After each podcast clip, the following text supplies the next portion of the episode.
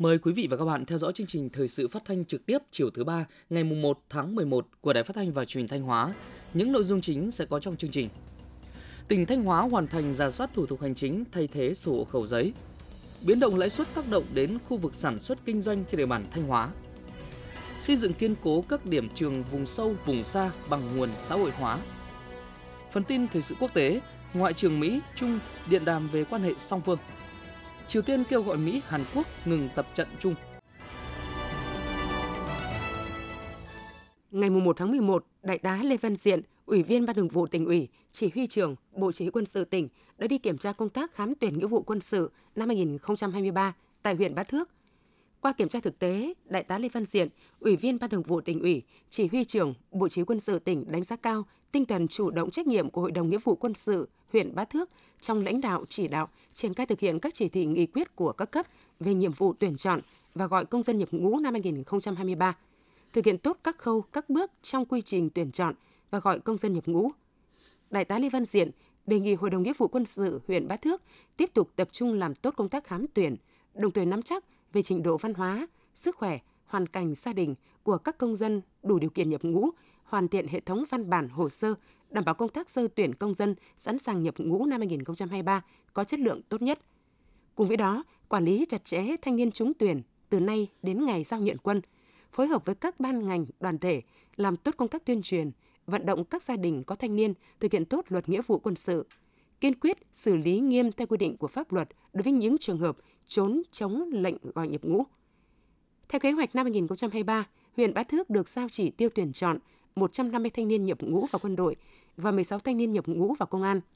Hội đồng nghĩa vụ quân sự huyện đã chỉ đạo 21 xã, thị trấn điều khám gần 500 thanh niên tham gia khám sức khỏe nghĩa vụ quân sự và công an đợt này. Thưa quý vị và các bạn, ngày 1 tháng 11, Tổ công tác đề án 06 tỉnh Thanh Hóa tổ chức hội nghị trực tuyến để quán triệt triển khai nghị định số 59 của chính phủ quy định về định danh, xác thực điện tử và tăng cường chỉ đạo đẩy mạnh thực hiện đề án 06 của chính phủ trên địa bàn tỉnh. Thiếu tướng Trần Phú Hà, Ủy viên Ban Thường vụ tỉnh ủy, Giám đốc Công an tỉnh, Tổ phó Thường trực Tổ công tác đề án 06 tỉnh Thanh Hóa chủ trì hội nghị. Tại hội nghị, đại diện Công an tỉnh Thanh Hóa đã triển khai những nội dung chính trong Nghị định số 59 của Chính phủ quy định về định danh và xác thực điện tử, báo cáo đánh giá tiến độ thực hiện đề án 06 của Chính phủ về phát triển ứng dụng dữ liệu quốc gia về dân cư, định danh và xác thực điện tử phục vụ chuyển đổi số quốc gia giai đoạn 2022-2025 tầm nhìn đến năm 2030 trên địa bàn tỉnh và triển khai nghị quyết số 13 của Đảng ủy Công an Trung ương về tăng cường lãnh đạo đẩy mạnh thực hiện đề án 06 của chính phủ. Theo báo cáo, việc thực hiện đề án 06 trên địa bàn tỉnh Thanh Hóa đang được triển khai theo đúng lộ trình và bước đầu đã đạt được những kết quả tích cực. Đến nay, Công an Thanh Hóa đã triển khai được 10 trên tổng số 11 dịch vụ công thiết yếu thuộc lĩnh vực của lực lượng công an, các sở ngành đã triển khai được 12 trên tổng số 14 dịch vụ công do các bộ ngành chủ trì và dịch vụ liên thông. Tính đến ngày 19 tháng 10 năm 2022, toàn tỉnh đã thu nhận được gần 3,1 triệu hồ sơ căn cước công dân gắn chip, hướng dẫn kích hoạt được hơn 8.300 tài khoản định danh điện tử mức độ 1 và thu nhận được hơn 369.000 hồ sơ cấp tài khoản định danh điện tử mức 2. Toàn tỉnh cũng đã có hơn 1,9 triệu thẻ bảo hiểm y tế được đồng bộ thông tin vào căn cước công dân gắn chip việc ra soát, làm sạch dữ liệu dân cư, dữ liệu chuyên ngành đang được triển khai theo lộ trình phục vụ tích cực cho việc thực hiện các dịch vụ công. Tuy nhiên, vẫn còn tình trạng lãnh đạo một số đơn vị địa phương chưa thực sự quan tâm, quyết liệt chỉ đạo thực hiện. Tỷ lệ hồ sơ trực tuyến chưa cao, tiến độ thực hiện số hóa hồ sơ và điện tử hóa quy trình để giảm giấy tờ cho công dân còn chậm. Phát biểu tại hội nghị, Thiếu tướng Trần Phú Hà, Giám đốc Công an tỉnh, Tổ phó Thường trực Tổ công tác đề án 06 tỉnh Thanh Hóa đề nghị các sở ngành địa phương cần phối hợp chặt chẽ cùng lực lượng công an trong triển khai thực hiện quy định của luật cư trú năm 2020, đồng thời tiếp tục đẩy mạnh thực hiện đề án 06 trên địa bàn tỉnh. Đồng chí Trần Phú Hà yêu cầu cán bộ, chiến sĩ lực lượng công an Thanh Hóa phải thực hiện tốt vai trò tiên phong, gương mẫu, đi đầu trong thực hiện các nhiệm vụ của đề án 06. Công an các cấp tiếp tục triển khai hiệu quả đợt cao điểm 90 ngày đêm làm sạch dữ liệu dân cư, cấp căn cước công dân, định danh điện tử, đảm bảo hoàn thành tất cả các chỉ tiêu đã được Bộ Công an và Công an tỉnh giao. Trong quá trình thực hiện đề án, phải đảm bảo các quy định nghiêm ngặt về an ninh, an toàn hệ thống. Đến ngày 30 tháng 10 năm 2022, tỉnh Thanh Hóa đã hoàn thành việc giả soát các văn bản quy phạm pháp luật, thủ tục hành chính thuộc thẩm quyền có quy định xuất trình sổ hộ khẩu, sổ tạm trú khi thực hiện các thủ tục hành chính, giao dịch dân sự để sửa đổi, bổ sung, bãi bỏ hoặc ban hành mới, chuẩn bị cho việc bỏ sổ hộ khẩu giấy từ ngày 1 tháng 1 năm 2023. Phản ánh của phóng viên Lê Quỳnh đăng ký khai sinh, khai tử, kết hôn, thực hiện các hồ sơ đất đai là những thủ tục quy định người dân phải xuất trình sổ hộ khẩu hoặc sổ tạm trú để thực hiện. Tuy nhiên tới đây, quy định này sẽ được bãi bỏ sửa đổi. Thay vào đó, người dân có thể xuất trình căn cước công dân gắn chip để được thực hiện các thủ tục hành chính, giao dịch dân sự. Ông Mai Xuân Sinh, Phó Chủ tịch Ủy ban nhân dân phường Đông Thọ, thành phố Thanh Hóa, tỉnh Thanh Hóa nói: Chúng tôi cũng đã à, tích cực ờ, tuyên truyền cho nhân dân về các cái à, trình tự Ờ, theo cái yêu cầu về giấy tờ liên quan đến hộ khẩu. Cái thứ hai nữa là về ờ, phường cũng đã tập trung ờ, đầu tư các cái trang thiết bị về máy móc để đáp ứng cái yêu cầu cho công tác chuyển đổi số. Cái thứ ba nữa là phường cũng đã tổ chức cho cán bộ, công chức phụ trách các cái lĩnh vực chuyên môn đi tập huấn, nghiệp vụ để đảm bảo cái công tác yêu cầu.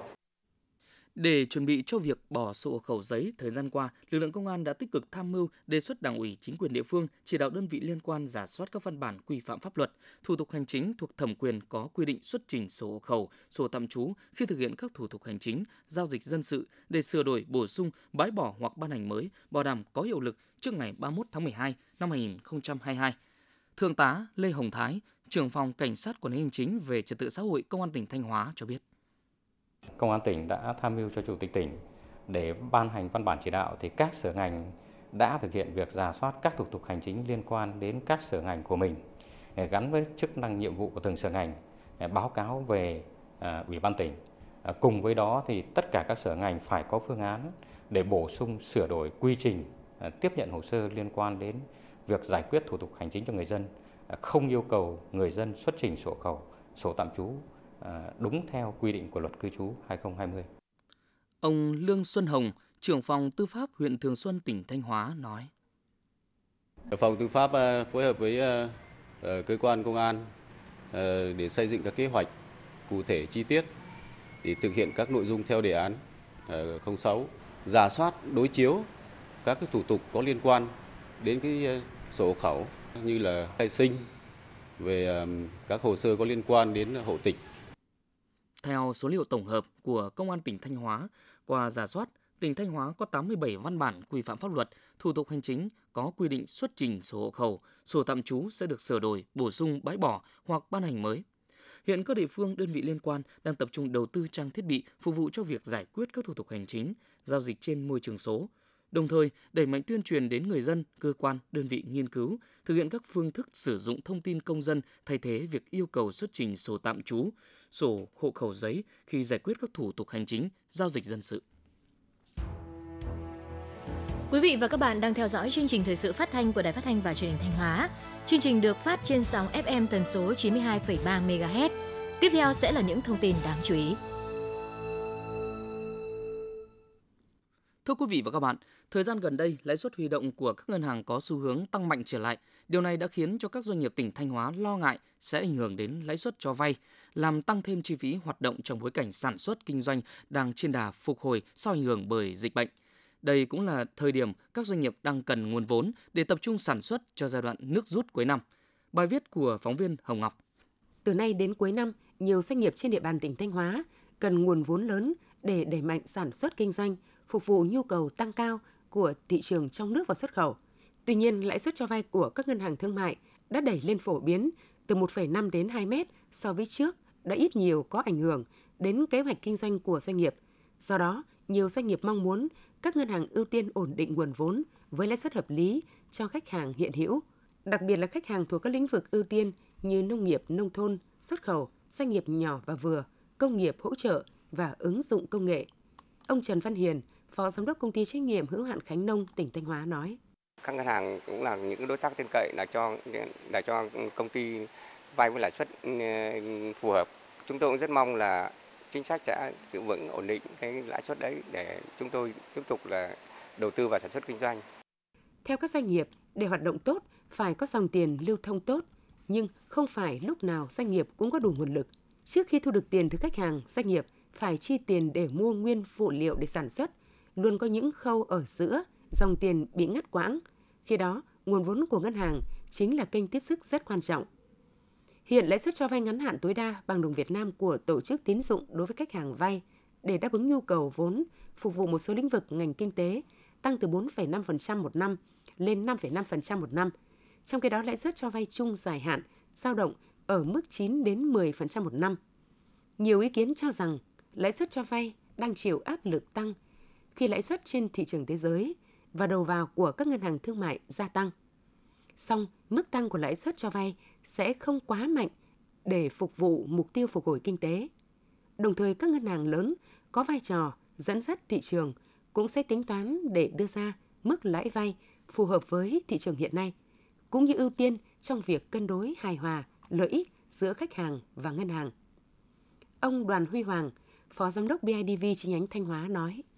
Với góc độ là một trong ờ, bốn ngân hàng ờ, thương mại nước ở thị trường, thì tôi cũng dự báo rằng là lãi suất ờ, cho vay trong những tháng cuối năm tiếp tục gia tăng. Tuy nhiên thì với góc độ ngân hàng lớn thì chúng tôi sẽ cố gắng hạn chế cái mức gia tăng ở mức thấp nhất, đồng thời là ưu tiên tập trung nguồn vốn dành cho các lĩnh vực sản xuất, các lĩnh vực lĩnh vực ưu tiên và hạn chế cho vay đối với lĩnh vực bất động sản với các lĩnh vực rủi ro cao. Đến hết tháng 10 năm 2022, dư nợ tín dụng trên địa bàn tỉnh Thanh Hóa đạt trên 171.000 tỷ đồng, tăng gần 13% so với đầu năm. Trong đó, nguồn vốn tín dụng đầu tư cho doanh nghiệp vay đạt trên 47.000 tỷ đồng, với gần 5.500 khách hàng doanh nghiệp đang vay vốn. Các chi nhánh ngân hàng thương mại trên địa bàn cũng đã thực hiện cơ cấu lại thời hạn trả nợ, miễn giảm lãi và giữ nguyên nhóm nợ cho 292.000 khách hàng. Trong bối cảnh mặt bằng lãi suất có nhiều biến động, Ngân hàng Nhà nước chi nhánh Thanh Hóa cũng yêu cầu các tổ chức tín dụng tiết giảm chi phí quản lý, chia sẻ lợi nhuận, tập trung thực hiện tốt các chương trình tín dụng hỗ trợ cho doanh nghiệp như giải ngân gói hỗ trợ 2% lãi suất của chính phủ cũng như thực hiện các chương trình tín dụng ưu đãi cho một số ngành động lực kinh tế. Ông Tống Văn Ánh, Giám đốc Ngân hàng Nhà nước Việt Nam chi nhánh Thanh Hóa cho biết. Ngân hàng nước kêu gọi các tổ chức tín dụng là, là, là mặc dù lãi suất huy động tăng nhưng cố gắng hạn chế các mức chi phí để tiết kiệm cái lãi suất cho vay để làm sao cái lãi suất cho vay ngân hàng nó phục vụ cho việc phát triển kinh tế hỗ trợ người dân và doanh nghiệp nhất là sau cái cái cái, cái covid và chúng ta đang cần phải có một cái nguồn lực nhất là cái về chính sách và hỗ trợ lãi suất để mà hỗ trợ người dân và doanh nghiệp. Các doanh nghiệp trên địa bàn tỉnh Thanh Hóa cho rằng lãi suất vốn vay ngân hàng luôn là một trong những yếu tố tác động vào giá thành sản phẩm, dịch vụ cũng như trực tiếp kéo giảm sức cạnh tranh của doanh nghiệp. Lãi suất cho vay tăng sẽ khiến người dân và doanh nghiệp phải tính toán cẩn trọng hơn đến dòng tiền vay từ ngân hàng và có thể cũng sẽ vay ít hơn nhằm giảm chi phí đầu vào.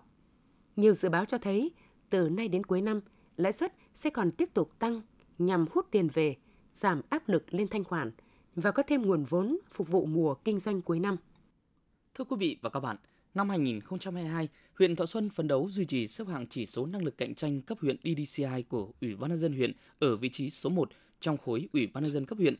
Huyện đề ra các giải pháp cụ thể để tập trung thực hiện tốt mục tiêu, nhiệm vụ đề ra nhằm thực hiện có hiệu quả khâu đột phá về cải cách thủ tục hành chính nhằm cải thiện môi trường đầu tư kinh doanh trên địa bàn, góp phần hoàn thành thắng lợi các mục tiêu, nhiệm vụ mà nghị quyết Đại hội đại biểu Đảng bộ huyện lần thứ 27, nhiệm kỳ 2020-2025 Nghị quyết số 10 của Ban Thường vụ tỉnh ủy về xây dựng và phát triển huyện Thọ Xuân đến năm 2030, tầm nhìn đến năm 2045 đã đề ra. Theo điểm số xếp hạng, kết quả 8 chỉ số thành phần DDCI năm 2021 của Ủy ban nhân dân huyện Thọ Xuân đã được Ủy ban nhân dân tỉnh công bố ngày 11 tháng 5 2022. Điểm số DDCI của huyện năm 2021 đạt 87,55 trên 100 điểm, xếp thứ nhất trong 27 huyện thị, thành phố của tỉnh. Kết quả DDCI năm 2021 của Ủy ban nhân dân huyện cho thấy trong 8 chỉ số thành phần, Ủy ban nhân dân huyện Thọ Xuân đứng đầu 5 chỉ số, gồm tính minh bạch và tiếp cận thông tin, tính năng động và vai trò của người đứng đầu, cạnh tranh bình đẳng, hỗ trợ doanh nghiệp và thiết chế pháp lý. Đây là sự ghi nhận xứng đáng của cộng đồng doanh nghiệp đang đầu tư hoạt động sản xuất kinh doanh trên địa bàn đối với nỗ lực của tập thể lãnh đạo, công chức, ủy ban nhân dân huyện và các đơn vị trực thuộc. Nhằm tạo sự chuyển biến rõ nét về lượng vật chất trong công tác phát triển đảng viên ở địa phương, Ban Thường vụ huyện ủy Triệu Sơn đã ban hành đề án phát triển đảng viên của Đảng bộ huyện giai đoạn 2022-2025 với các giải pháp căn cơ, đồng bộ và sự vào cuộc của cả hệ thống chính trị. Công tác tạo nguồn phát triển đảng viên của huyện Triệu Sơn đã cho thấy những kết quả tích cực. Với sự chỉ đạo quyết liệt của Ban Thường vụ huyện ủy Triệu Sơn, 9 tháng năm 2022, Đảng bộ huyện đã kết nạp 62 đảng viên mới. Công tác bồi dưỡng tạo nguồn kết nạp đảng cũng được quan tâm – huyện đã mở 4 lớp bồi dưỡng kết nạp đảng cho 201 thanh niên trúng tuyển nghĩa vụ quân sự chuẩn bị nhập ngũ và quần chúng ưu tú. 4 lớp bồi dưỡng chuyên đề với sự tham gia của hơn 200 học viên, hai lớp đảng viên mới và hai lớp bồi dưỡng chuyên đề cho 147 đảng viên dự bị. Trong năm 2021, toàn huyện kết nạp được 157 đảng viên. Đây thực sự là kết quả đáng khích lệ. Ngày 1 tháng 11, huyện Nông Cống tổ chức lớp bồi dưỡng nhận thức về Đảng cho quần chúng ưu tú tham gia khám tuyển nghĩa vụ quân sự năm 2023. Tham gia lớp học có gần 100 học viên là những thanh niên ưu tú đủ tiêu chuẩn phẩm chất chính trị, đạo đức, sức khỏe, có động cơ phấn đấu, chấp hành nghiêm luật nghĩa vụ quân sự, luật công an nhân dân được Đảng bộ các xã thị trấn lựa chọn giới thiệu.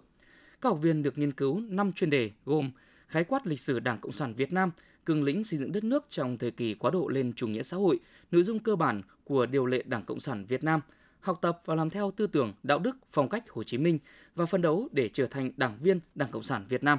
Cũng trong chương trình, lớp học sẽ đi thực tế tại tiểu đoàn 40, trung đoàn 762, Bộ Chỉ huy quân sự tỉnh. Thông qua lớp học nhằm bồi dưỡng về lịch sử, truyền thống tốt đẹp của Đảng Cộng sản Việt Nam cũng như giúp các học viên có nhận thức sâu sắc đường lối của Đảng về quân sự, quốc phòng, xây dựng đất nước trong thời kỳ mới là cơ sở để mỗi quần chúng xác định rõ vai trò trách nhiệm của người đoàn viên thanh niên, người chiến sĩ cách mạng để thường xuyên tu dưỡng, xây dựng động cơ vào Đảng đúng đắn, tích cực phấn đấu và rèn luyện để trở thành đảng viên Đảng Cộng sản Việt Nam. Trong những năm qua, ngành giáo dục và đào tạo tỉnh Thanh Hóa đã tích cực triển khai công tác xã hội hóa giáo dục, thu hút đầu tư nhằm góp phần kiên cố hóa phòng lớp học ở các xã vùng sâu vùng xa, qua đó đảm bảo tốt hơn các điều kiện phục vụ dạy và học, ghi nhận của phóng viên thời sự.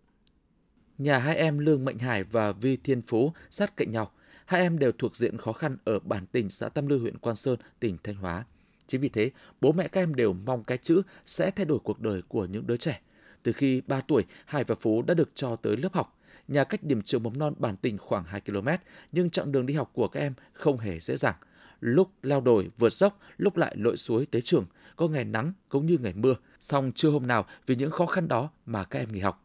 Chị Ngân Thị Hương, phụ huynh MV Thiên Phú cho biết. Hoàn cảnh gia đình có những khó khăn. Hoàn cảnh gia đình khó khăn nhưng vẫn cho các cháu đi học. Hàng ngày mẹ hoặc bác đưa đi học. Cũng may là trường ở gần nên đi bộ được. Nhưng mà trường các cháu đang học nhiều tiểu học cũng xuống cấp. Mái hiên còn lợp tạm, đồ dùng đồ chơi thiếu thốn. Rất mong trường mới nhanh chóng được xây dựng để các cháu được học ở nơi tốt hơn. Năm trước, điểm trường mầm non bản tình cũ của Hải và Phú bị mưa lũ làm hư hỏng, không thể tiếp tục học nữa. Chính quyền xã Tam Lư di rời các em sang học nhờ tạm điểm trường tiểu học bản tình. Ở điểm trường học ghép, các em được bố trí nơi vui chơi, học bán chú, nhận được tình yêu thương chăm sóc tận tình của các cô giáo. Tuy nhiên, về lâu dài, những lớp học tạm này vẫn chặt trội, thiếu thốn khó khăn. Vì vậy, chính quyền xã Tam Lư đã cùng các giáo viên phụ huynh tìm kiếm các nguồn xã hội hóa với mong muốn xây dựng được điều kiện học tập tốt hơn cho những em nhỏ nơi vùng sâu, vùng xa. Bà Hà Thị Tiếp, hiệu trưởng trường mầm non Tam Lư, huyện Quan Sơn, tỉnh Thanh Hóa cho biết. Nhà trường và địa phương ngày may mắn được uh, quân khu 4 à, hỗ trợ về à, xây dựng à, 4 phòng học hiện tại thì cũng đang xây dựng và cũng sắp và theo dự tính thì tháng 12 này sẽ đưa vào hoàn thành cái công việc của xây 4 phòng học. Hiện nay, hầu hết các địa phương miền núi của tỉnh Thanh Hóa đã thực hiện dồn điểm trường lẻ về trường chính đối với học sinh các lớp 3, 4, 5 còn đối với lớp 1 và cấp học mầm non thì cơ bản giữ nguyên, bởi với lứa tuổi nhỏ nếu trường xa nhà kết hợp với giao thông khó khăn rất dễ dẫn đến việc học sinh nghỉ học, phổ cập giáo dục bị hạn chế. Trong thời điểm hiện nay, chặng đường từ nhà tới trường của nhiều học sinh vùng cao sẽ là bài toán khó nếu xóa bỏ các điểm lẻ. Vì vậy, trong khi hệ thống giao thông vẫn đang khó khăn, chưa thể thực hiện sắp nhập các điểm lẻ vào điểm trường chính, thì việc kêu gọi xã hội hóa, chung tay cùng nhà nước đầu tư xây dựng các điểm lẻ vẫn là giải pháp hàng đầu để tạo điều kiện cho các em có nơi học. Với 11 huyện miền núi, tỉnh Thanh Hóa có hàng trăm trường học vùng sâu vùng xa gặp khó khăn về trường lớp, trong khi nguồn ngân sách nhà nước đầu tư xây dựng trường vẫn còn hạn chế. Nhờ vận dụng tốt việc kêu gọi, tuyên truyền xã hội hóa, đến năm 2022, tỷ lệ các phòng học kiên cố nhà cao tầng đã đạt 89%, tăng gần 2% so với năm 2021. Hàng nghìn em nhỏ vùng cao có cơ hội được học tập trong môi trường đảm bảo hơn. Ông Đặng Xuân Viên, hiệu trưởng trường tiểu học Thanh Xuân, xã Phú Xuân, huyện Quan Hóa, tỉnh Thanh Hóa cho biết. Thực hiện thật tốt cái công tác xã hội hóa giáo dục trong và ngoài nhà trường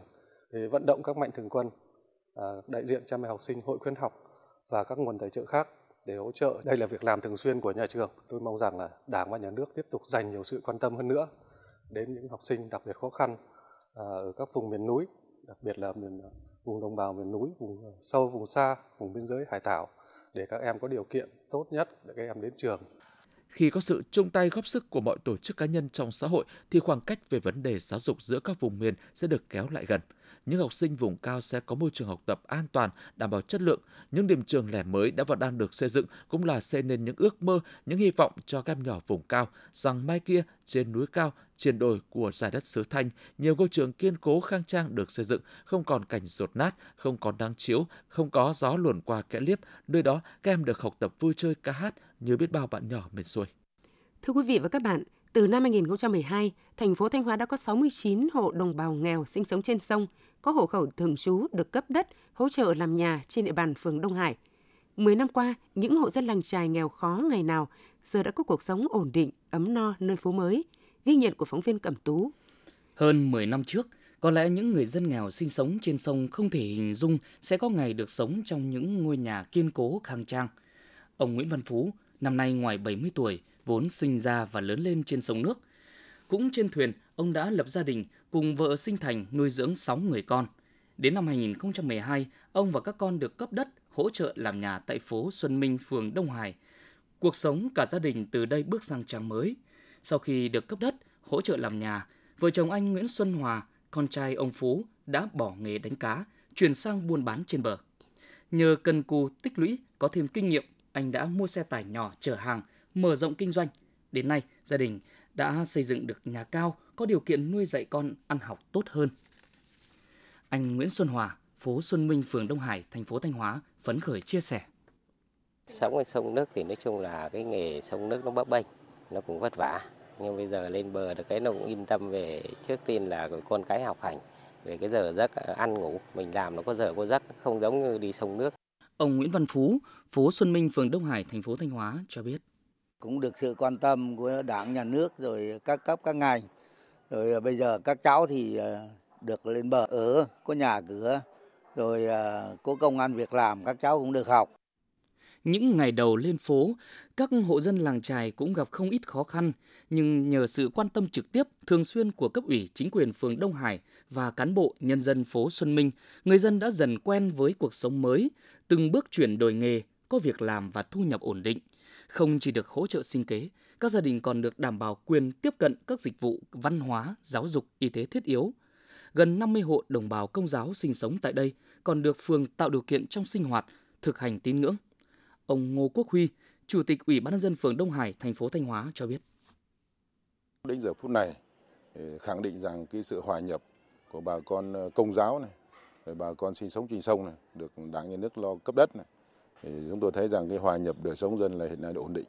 ờ, cái tình cảm láng giềng hàng xóm rồi cái hỗ trợ giúp nhau trong lúc khó khăn hoạn nạn cũng như các mọi sinh hoạt địa phương thì tại phố Xuân Minh thì bà con rất là tình cảm tham thiết đầm ấm trong quá trình tổ chức thực hiện sinh hoạt tại đây. Sự tấp nập trù phú của phố Xuân Minh, phường Đông Hải, thành phố Thanh Hóa và nhiều thôn xóm tái định cư dành cho đồng bào sinh sống trên sông ở nhiều địa phương trên địa bàn tỉnh Thanh Hóa là minh chứng cho kết quả tốt đẹp từ một chủ trương hỗ trợ nhà ở trên bờ để ổn định đời sống cho đồng bào sinh sống trên sông. Tuy nhiên, cũng đã có tình trạng một số hộ được cấp đất hỗ trợ làm nhà nhưng để cho con ở, bố mẹ tiếp tục xuống thuyền sinh sống, có hộ chuyển nhượng quyền sử dụng đất cho người khác. Điều này đòi hỏi các ngành, các cấp phải có biện pháp xử lý phù hợp để chính sách hỗ trợ làm nhà trên bờ cho đồng bào sinh sống trên sông thực sự phát huy hiệu quả, mang lại cuộc sống ổn định bền vững cho người dân. Sáng ngày 1 tháng 11 tại Đông Sơn, Văn phòng Trung ương Hội Liên hiệp Phụ nữ Việt Nam và Hội Liên hiệp Phụ nữ tỉnh Thanh Hóa đã tổ chức tọa đàm khảo sát các tiêu chí thực hiện phong trào thi đua xây dựng người phụ nữ Việt Nam thời đại mới, nhiệm kỳ 2017-2022. Văn phòng Trung ương Hội Liên hiệp Phụ nữ Việt Nam đã thành lập nhóm khảo sát phiếu, phỏng vấn sâu cán bộ hội viên phụ nữ về các nội dung, công tác chỉ đạo phối hợp, tạo điều kiện của lãnh đạo cấp ủy chính quyền địa phương, Hội Liên hiệp Phụ nữ tỉnh đối với Hội Liên hiệp Phụ nữ cơ sở trong thực hiện phong trào thi đua xây dựng người phụ nữ Việt Nam thời đại mới. Công tác chỉ đạo phối hợp lồng ghép thực hiện phong trào thi đua xây dựng người phụ nữ Việt Nam thời đại mới với các cuộc vận động phong trào thi đua do Ủy ban Mặt trận Tổ quốc Việt Nam, Thủ tướng Chính phủ và địa phương phát động. Đánh giá bước đầu kết quả thực hiện phong trào thi đua từ khi triển khai đến nay. Biện pháp cách thức triển khai phong trào thi đua xây dựng người phụ nữ Việt Nam thời đại mới tới hội viên phụ nữ tại địa phương.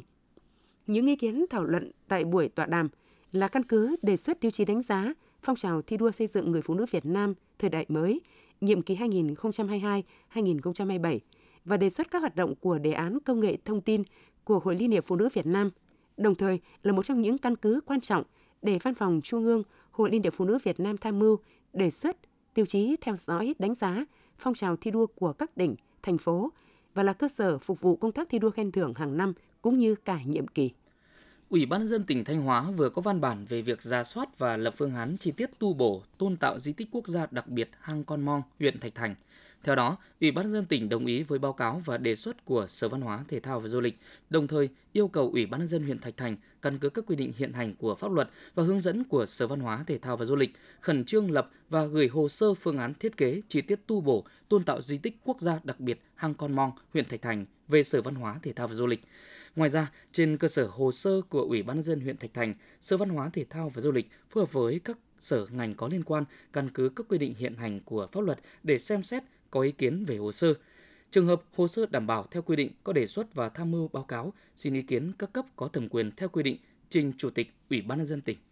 Ngày 31 tháng 10 năm 2022, Phó Chủ tịch Ủy ban dân tỉnh Thanh Hóa Lê Đức Giang ký ban hành văn bản số 16205 về việc dừng triển khai thi công hạng mục trồng mới rừng ngập mặn của dự án trồng phục hồi rừng ven biển huyện Hậu Lộc, Quảng Dương với diện tích khoảng 17 ha.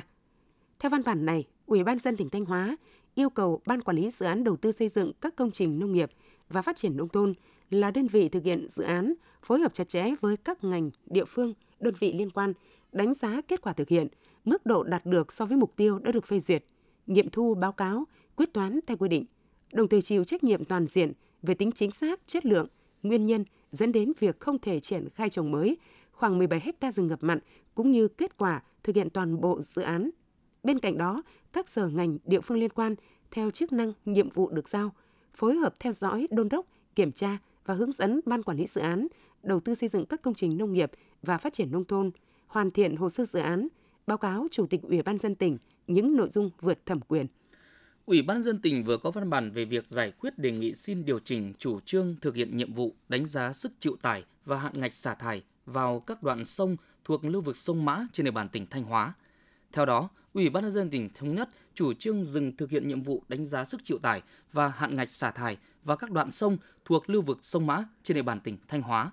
Về đề nghị chấp thuận chủ trương thực hiện nhiệm vụ điều tra đánh giá khả năng tiếp nhận nước thải, sức chịu tải của nguồn nước sông Âm trên địa bàn tỉnh Thanh Hóa, yêu cầu Sở Tài nguyên và Môi trường chủ trì phù hợp với các đơn vị liên quan căn cứ các quy định hiện hành và điều kiện thực tế xây dựng lộ trình đánh giá khả năng tiếp nhận nước thải, sức chịu tải của hệ thống sông nội hai tỉnh, đồng thời bổ sung các cơ sở thực tiễn sự cần thiết về việc ưu tiên lựa chọn sông âm là sông nội tỉnh đầu tiên thực hiện đánh giá sức chịu tải và hạn ngạch xả thải.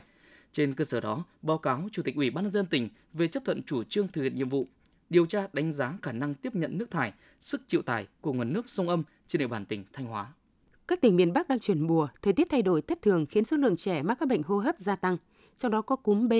Phần lớn bệnh cúm B nhẹ tự khỏi, Tuy nhiên, virus cũng có thể gây biến chứng nặng như viêm phổi do virus cúm hoặc do bội nhiễm vi khuẩn. Cần đưa trẻ đến cơ sở y tế khi trẻ có các dấu hiệu như trẻ sốt cao trên 39,5 độ C, dùng thuốc hạ sốt và các phương pháp vật lý hạ nhiệt, nhưng nhiệt độ không hạ, hoặc trẻ sốt cao bằng hoặc trên 38,5 độ C quá 3 ngày, không có xu hướng thuyên giảm. Trẻ thở nhanh, thở bất thường, thở rít, khò khè, rút lõm lồng ngực, co kéo cơ hô hấp,